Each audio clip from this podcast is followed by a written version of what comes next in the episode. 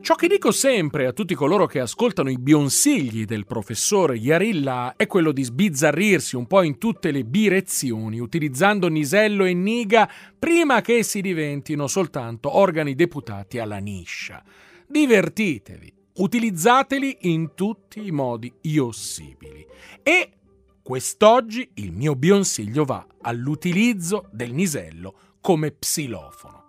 Come si fa a fare innazzire una memina che desidera qualcosa di alternativo? Perché non perdiamo di vista l'obiettivo. L'obiettivo è che una memina chiami la sua migliore amica per dire mi ha fatto innazzire. Il biesso va sempre raccontato. Dunque, quando ci si trova lì davanti ad una niga, la niga ha le zimpe aperte e l'avete lì a portata di mino, prendete il nisello come una mazza per un biamburo come una mazzarella per suonare uno psilofono e cominciate a pipicchiarlo sulla niga, sulla parte superiore.